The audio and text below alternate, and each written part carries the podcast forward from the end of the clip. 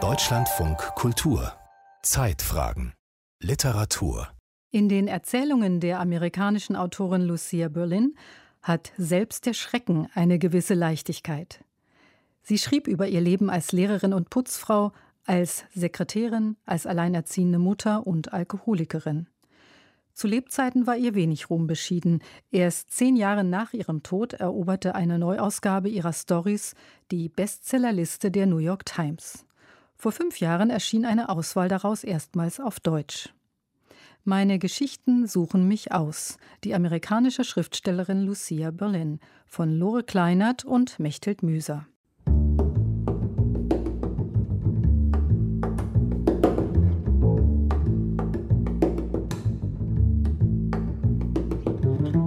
Ich scheiß auf ihre Gefühle. Ich bin hier, um Schreiben zu unterrichten. Tatsache ist, dass man lügen kann und trotzdem die Wahrheit sagt. Diese Geschichte ist gut und sie klingt wahr egal wie sie entstanden ist. What happens when I write a story and people say wenn ich eine Geschichte schreibe, sagen die Leute, ich weiß nicht, ob sie wahr ist, ob es autobiografisches Schreiben ist. Aber für mich ist es in dem Moment, wo ich etwas zu Papier bringe, eine Geschichte. Das ist der entscheidende Punkt, die Realität zu verändern. She did an interview with University of Boulder and Sie gab ein Interview an der Universität in Boulder, wo sie als Dozentin sehr beliebt war. Ihre Studenten fragten sie, was wünschst du dir für dein Schreiben? Sie sagte, ich hoffe, dass eines Tages ein junges Mädchen in die Bibliothek geht und eines meiner Bücher liest. Ich hätte das nie gedacht, aber es war ihr wichtig. Ein Wunsch, der in Erfüllung geht, aber erst elf Jahre nach Lucia Berlins Tod. Da erscheint auf Betreiben einiger ihrer Freunde eine Auswahl ihrer Kurzgeschichten unter dem Titel A Manual for Cleaning Women in einem renommierten New Yorker Verlag. Der Band wird ein Bestseller.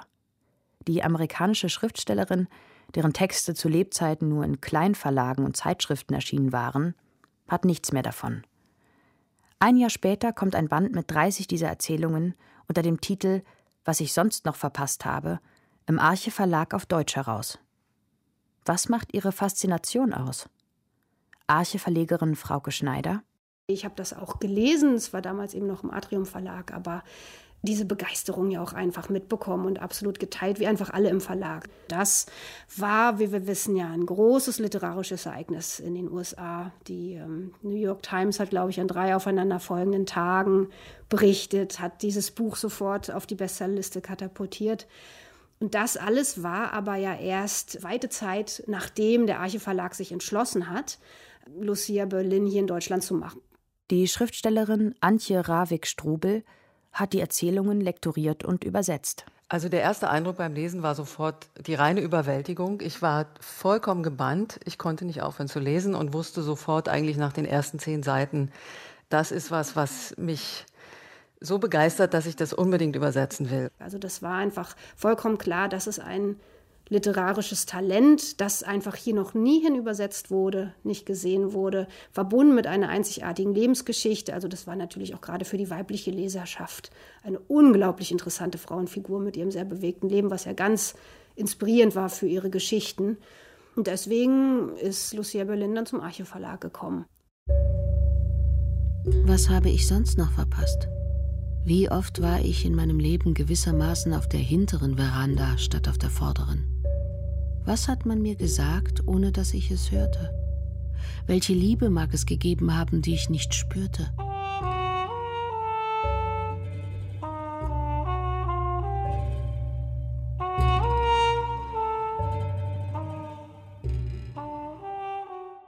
Lucia Berlin, 1936 geboren, erkrankte zehnjährig an Skoliose, die sie für den Rest ihres Lebens immer wieder ins stählerne Korsett zwang gutbürgerliche Familie.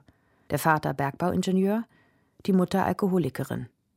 Der Großvater, ein Zahnarzt, missbrauchte seine Tochter und später seine Enkelin Lucia.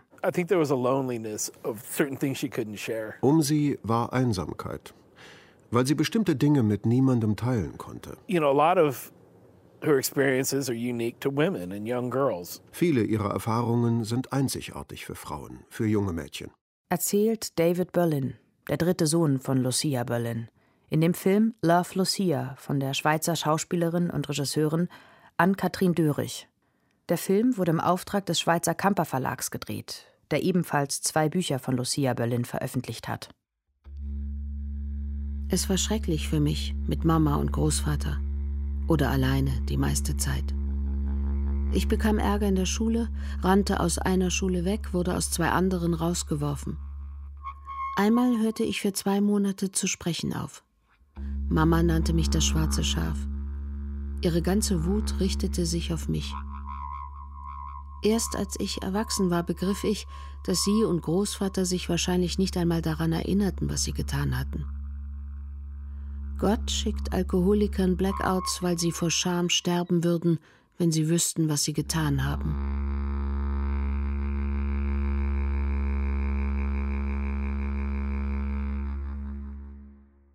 Nach der Schule studiert Lucia Berlin Literatur.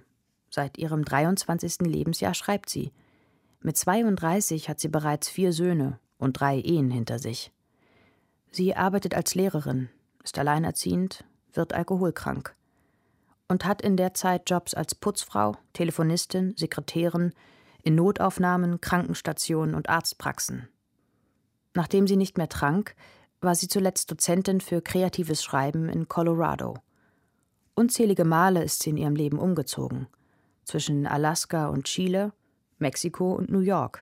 Sie hat eigentlich in den ersten, sagen wir mal, zehn Lebensjahren die ganze Westküste des amerikanischen Kontinents vom Norden zum Süden durchquert. Und dieses Unterwegssein zeichnet eigentlich ihr gesamtes Leben aus. Auch Unterwegssein zwischen verschiedenen sozialen Milieus. Sie hat genauso totale Armut und Alkoholsucht erlebt, wie sie Reichtum erlebt hat.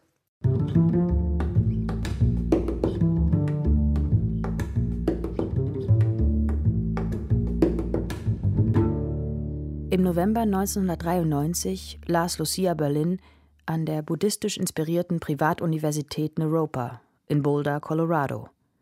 Bei der anschließenden Diskussion wurde sie nach dem autobiografischen Gehalt ihrer Erzählungen gefragt. Also meine Geschichten suchen mich aus. Ich würde vorziehen, nicht autobiografisch zu schreiben. Tatsächlich weiß ich nicht, ob ich autobiografisches Schreiben überhaupt satt habe. Aber wenn ich eine Geschichte umwandele in eine andere mit meiner Mutter als Heldin, dann macht mir das irgendwie Spaß. Es sind Vermutungen. Autobiografisch ist es in dem Sinn, dass ich sie kenne, denn ich habe viele ihrer Tagebücher und Briefe gelesen. Und das ist neu für mich. Es macht Spaß. Einer der Gründe, warum Mama so war, wie sie war, ist, dass sie als Kind ein sehr leichtes und angenehmes Leben hatte. Doch dann, rumsbums, wurde sie von einem Western Union Jungen angefahren und lag fast ein Jahr im Krankenhaus. Im Laufe dieses Jahres wurde alles schlimmer. Die Wirtschaftskrise, Großvaters Spielsucht, sein Trinken. Als sie aus dem Krankenhaus kam, war ihre Welt eine andere geworden. Ein schäbiges Haus unten neben der Gießerei.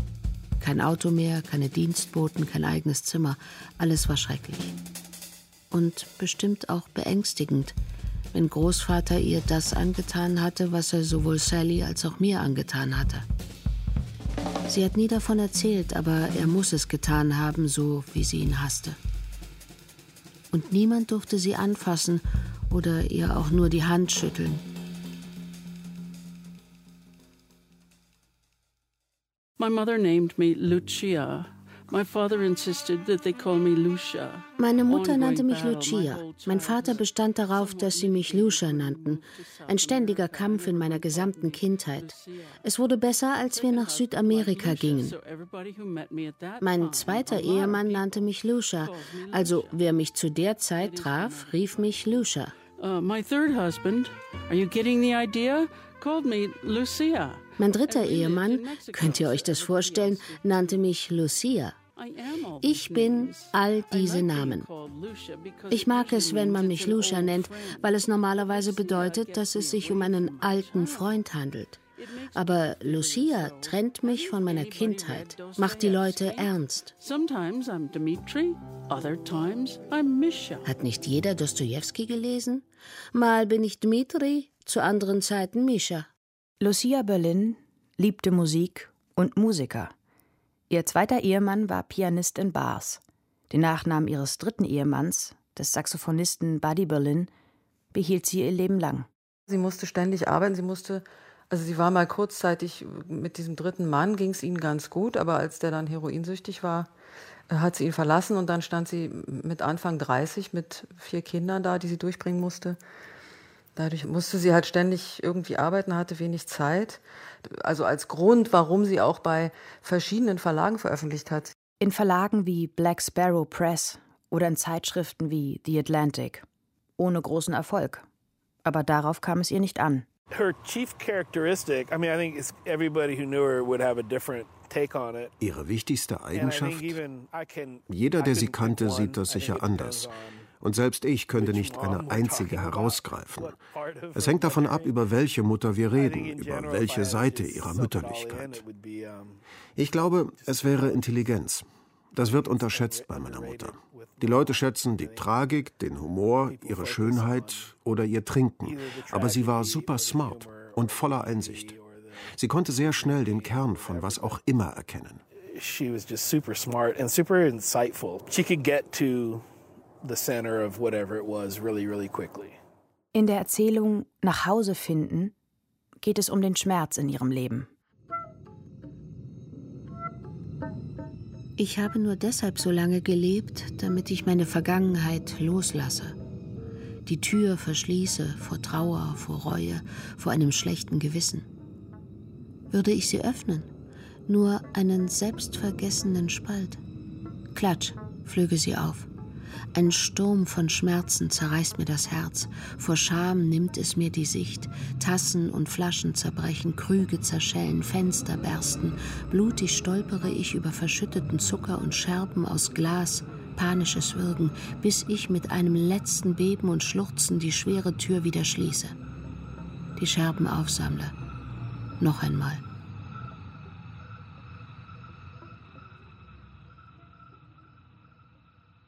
In one of those instances, I was maybe 15 or 16 and I was pretty Einmal, ich war 15, 16 und ich war sehr wütend, war sie ziemlich betrunken und sie war dabei, das Haus zu verlassen, um zu Fuß zum Schnapsladen zu gehen. Und für mich als Teenager war es so peinlich.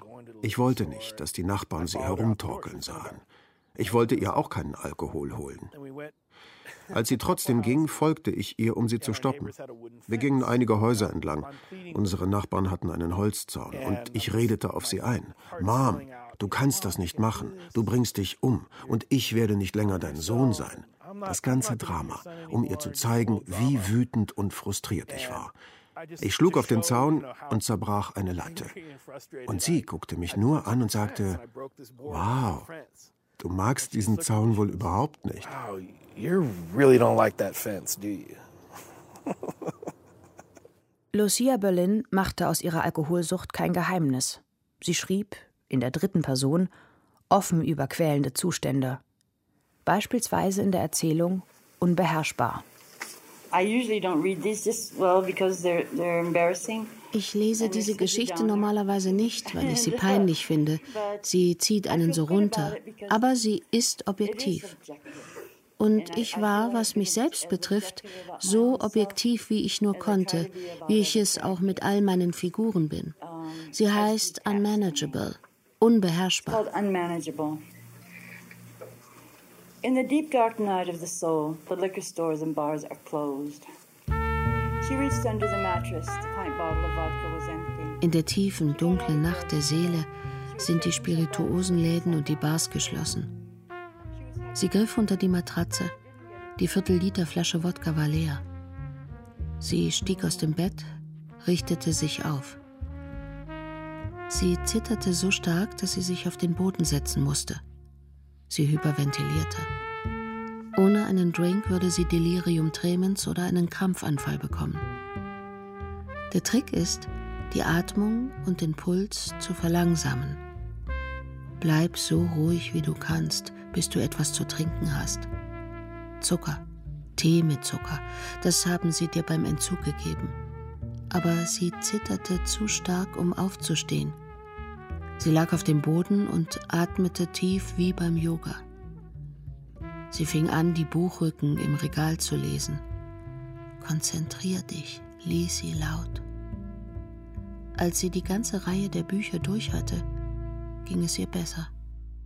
Jedenfalls ging es ihr gut genug, um mitten in der Nacht den nächsten Kiosk anzusteuern. Which isn't really a story actually, it's reminiscences. I wrote it early in the morning. Es ist nicht wirklich eine Geschichte, uh, eine Art Erinnerung. Ich habe sie früh morgens aufgeschrieben in Mexiko, kurz bevor meine Schwester starb, und wo wir beide unser Leben reflektieren und das Leben unserer Eltern. Und es hat viel Losgelöstheit bewirkt, viel Vergebung. Anyway. Ich schrieb das auf an einem Morgen. Es ist nicht wirklich eine Geschichte, sondern eher eine Reflexion. Fast drei Jahre lang hatte Lucia Berlin ihre jüngere Schwester in Mexiko gepflegt, bis zu deren Tod. Danach zog sie nach Boulder, Colorado, um an der Universität kreatives Schreiben zu unterrichten. Ihre Alkoholsucht hatte sie da schon lange hinter sich gelassen. Ich liebe es zu schreiben und ich liebe diese Welt genug, um über sie schreiben zu wollen. Diese Art von Erregung, darüber will ich reden. Ich weiß nicht, ob ich es kann oder ob es möglich ist, aber ich hoffe es. Man läuft leicht Gefahr zu meinen, das wäre autobiografisch. Allerdings hat selbst einer ihrer Söhne gesagt, nachdem sie ihre Geschichten gelesen hätten, wüssten sie gar nicht mehr, was eigentlich wirklich passiert ist und was nicht. Also sie hat im Grunde das Material ihres Lebens benutzt und daraus Literatur gemacht und es entzündet sich so wechselseitig, würde ich vielleicht sagen. Es ist wirklich so eine Sache mit dem autobiografischen Schreiben. Erstmal ist ein Großteil davon Maske, ein Schutz oder ein anderer Weg, meine Realität als akzeptabel wahrzunehmen. In ihren äh, literarischen Texten, finde ich, stellt sie nie die Wunde aus. Sie umkreist die zwar, aber dann gibt es immer diese Kippmomente, wo sie ins Leichte wiedergeht oder einfach die Szene unaufgelöst stehen lässt, sodass man nie tatsächlich runtergezogen wird in das Schreckliche, was ja dann oft bei ihr dahinter steht. Und das ist, glaube ich, die Kunst in ihrem literarischen Schreiben, dass sie es versteht, einen Moment ganz klar zu machen und gleichzeitig nicht auszuerzählen und das, was an Schrecklichem, es war ja alles nicht so toll in ihrem Leben, also dieses Schreckliche immer wieder ins Leichte, ins Witzige, also nicht einfach Witzige, aber doch ins Humorvolle zu drehen. Also ich meine, die Faszination für diesen autobiografischen Hintergrund, das ist natürlich bei Lucia Berlin klar, diese wandelnde Lebensgeschichte, also diese verschiedenen Lebensentwürfe, die sie auch irgendwie hatte. Also es gibt einfach unglaublich viele Dinge, die diese Autoren interessant machen in ihrem Alltag, in ihrem normalen Leben und dann eben auch dem gegenüberstellen, dass sie immer gelesen hat, dass sie immer geschrieben hat. Also sie hat ja auch einfach das Schreiben benutzt, um zurechtzukommen, um auch die Dinge eben zu betrachten von einer Distanz.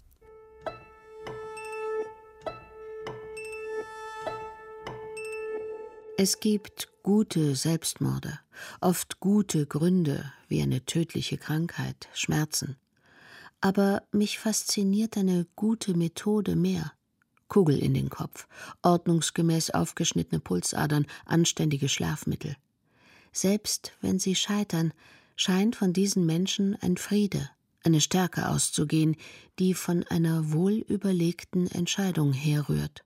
Aus dem Notaufnahmenotizbuch 1977, aufgeschrieben in einer Zeit, in der Lucia Berlin im Krankenhaus arbeitete, um ihre Kinder durchzubringen.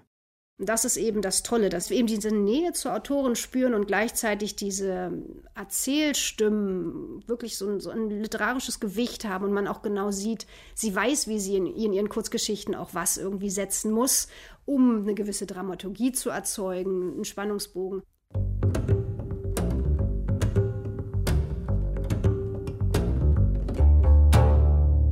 Im Juni 2016 stellte die Schriftstellerin Thea Dorn Berlins Kurzgeschichtenband im literarischen Quartett vor.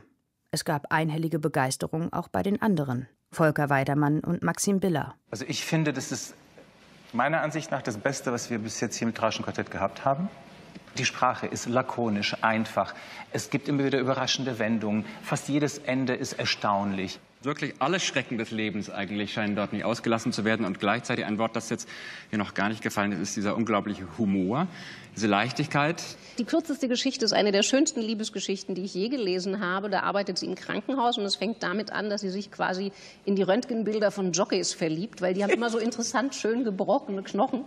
Und sie war, muss man sagen, offensichtlich eine sehr große Frau und diese Jockeys sind meistens Mexikaner, weil je leichter und je kleiner, desto besser.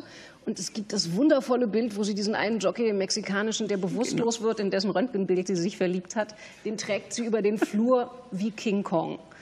Dafür hat sie auch den, glaube ich, einzigen Preis ihres Lebens gewonnen für diese winzige Kurzgeschichte, was ich auch sehr, sehr schön finde. Es gibt zum Beispiel einen Satz, wie sie die, zum ersten Mal in die Entzugsklinik kommt und zwei Männer sieht. Und da gibt es den Satz, den sie sagt, zwei Männer sitzen in einem großen Saal, der sonnig gewesen wäre, wenn es nicht geregnet hätte. Der Kurzgeschichtenband wurde auch in Deutschland zum Bestseller. Was macht Lucia Berlins Literatur so anziehend? Ist es ihr Humor? Der Spagat zwischen Lebenshunger und Absturz? Und sie hat mal gesagt, tatsächlich, also vielleicht um sich selber quasi Brücken über diesen Abgrund der Wirklichkeit zu bauen, die Sätze sind für sie die Brücke, die über diesen Abgrund führen. Also sie schreibt, um einen Ort zu finden, an dem sie sich aufhalten kann. Auch einen Ort, der vielleicht sowas wie eine Ruhe oder eine Sicherheit verspricht, die sie sonst nicht hatte. Die Probleme mit den Orten und Häusern, in denen sie wohnte, zählt Lucia Berlin rückblickend in einer langen Liste auf. Juneau, Alaska. Am Tag, als sie geboren wurde, löschte eine Lawine ein Drittel des Ortes aus.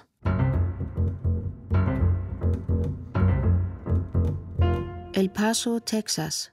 Kakerlaken, dunkler Flur, drei Sturzbetrunkene, Dürre, Überschwemmung. Puerto Vallarta, Mexiko. Zu viele Dienstmädchen, Drogendealer, Angst. Berkeley, Kalifornien. Perfektes Haus, Garten, Regen. Das Dach stürzte ein. 33 Häuser, 33 Katastrophen.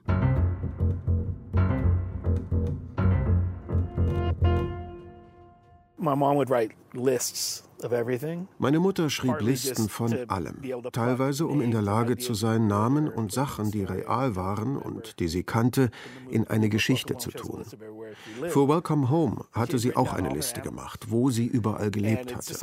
Auch eine Liste mit all ihren Tieren, auf diesem Stück Papier, und sie nahm es immer mit. Es ist ganz verknittert, fängt aber als ordentliche Liste an und dann laufen die Namen diesen Weg oder jenen. Als ich gelesen habe White Star, an den Hund habe ich mich erinnert. Fuji, Jessie, Josephine, Mary, jedes Tier, das sie je gehabt hatte, stand auf diesem alten, knittrigen Papier. Auf der einen Seite wirkt es ja einfach alles wie aus dem Leben gerissen, so Momentaufnahmen. Ich würde auch sehr gern wissen, ob sie einfach runtergeschrieben hat. Das hat sie ja auch, glaube ich, mal behauptet. Oder wie viel sie tatsächlich im Nachhinein noch gemacht hat, weil es wirkt ja ganz unbehauen. Es wirkt ja wirklich so auch suchend und tastend. Also wie im Prinzip das Leben selbst. Vielleicht war sie einfach jemand, die jetzt nicht das große Romanprojekt vor Augen hat, sondern eben einzelne Sätze, wie sie ja sagt, die Sätze sind für sie entscheidend. Und aus diesen Sätzen bauen sich dann Erzählungen zusammen. Aber dadurch, dass die Erzählungen zusammenhängen, ist es natürlich auch nochmal eine ganz besondere Art des Erzählens. I would love to write stories about Egypt. ich würde so gern Geschichten über Ägypten schreiben und wirklich leidenschaftliche Romanzen und über schmerzliche Konflikte. Ich habe eine Geschichte erfunden in meinem Leben, die Geschichte Mom and Dad. Es ist eine ziemlich gute Geschichte, denke ich. Aber ich fürchte, diese Geschichten finden mich. I'm afraid the stories pick me.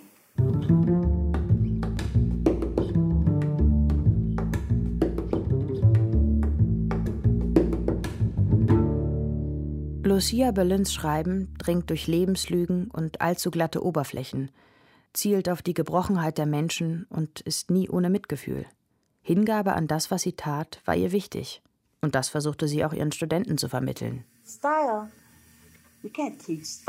Stil? Man kann Stil nicht lehren. Man kann Talent nicht unterrichten. Man kann Schreiben eigentlich nicht unterrichten, aber man kann über die Hingabe an die Arbeit reden und die Liebe dazu, und darüber möchte ich etwas erfahren. Ich finde es aufregend, wenn Studenten das mitbringen. Sie hat ja wenig poetologische Äußerungen gemacht, aber sie hat mal gesagt, ähm, es macht ihr nichts aus, den Leuten schreckliche Sachen zu erzählen, solange sie sie komisch erzählen kann.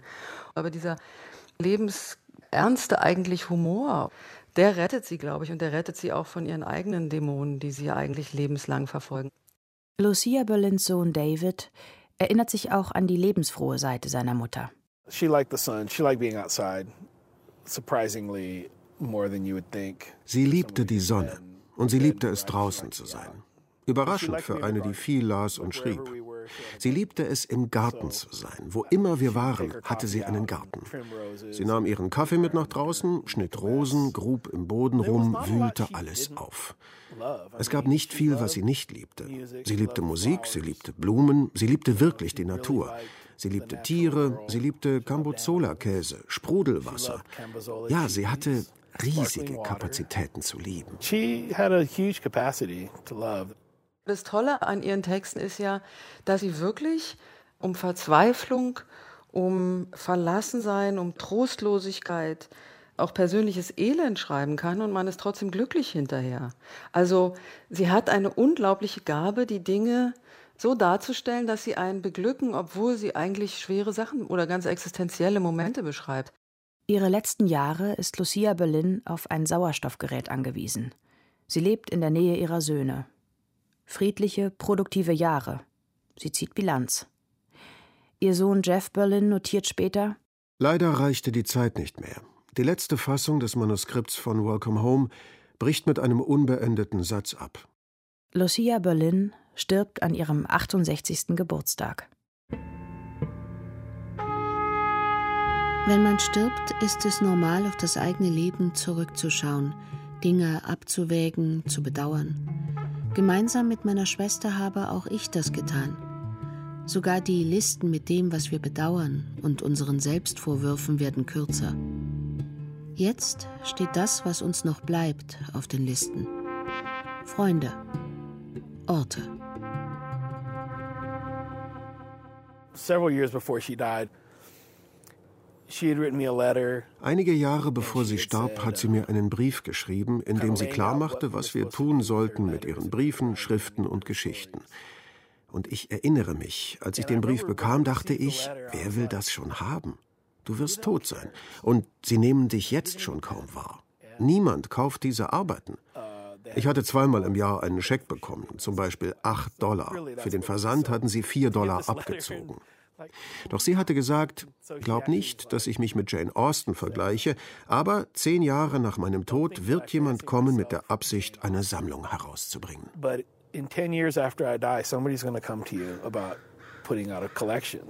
Lucia Berlins Kurzgeschichtenband A Manual for Cleaning Women kommt 2015 in der New York Times Book Review unter die zehn besten Bücher.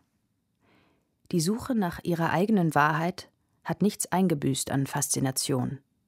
Bis heute. Man kann jede Menge Wahrheit erzählen und ich dachte, ich kann alles über jeden schreiben, weil sie meine Geschichten sowieso nicht lesen. Im Allgemeinen kann ich schon die Wahrheit erzählen, was auch immer die Wahrheit ist. Ich erzähle, was ich als Wahrheit wahrnehme. Eine Wahrheit, die voller Überraschungen steckt. Lucia Berlin weiß, wie man mit Sprache Spannung aufbaut. In ihrer Geschichte über einen Schreibkurs im Gefängnis rät die Kursleiterin den Schülern: Okay, ich möchte, dass Sie zwei oder drei Seiten schreiben, die zu einer Leiche führen. Zeigen Sie uns die Leiche nicht. Erzählen Sie uns nicht, dass es eine Leiche geben wird. Beenden Sie die Geschichte damit, dass wir wissen, es wird eine Leiche geben. Verstanden? Verstanden.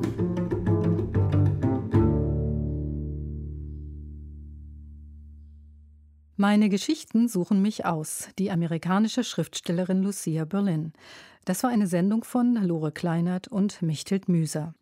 Es sprachen Frauke Pohlmann, Lisa Hirdiner und Joachim Schönfeld. Regie Cordula Dickmeis, Ton Andreas Stoffels, Redaktion Dorothea Westphal.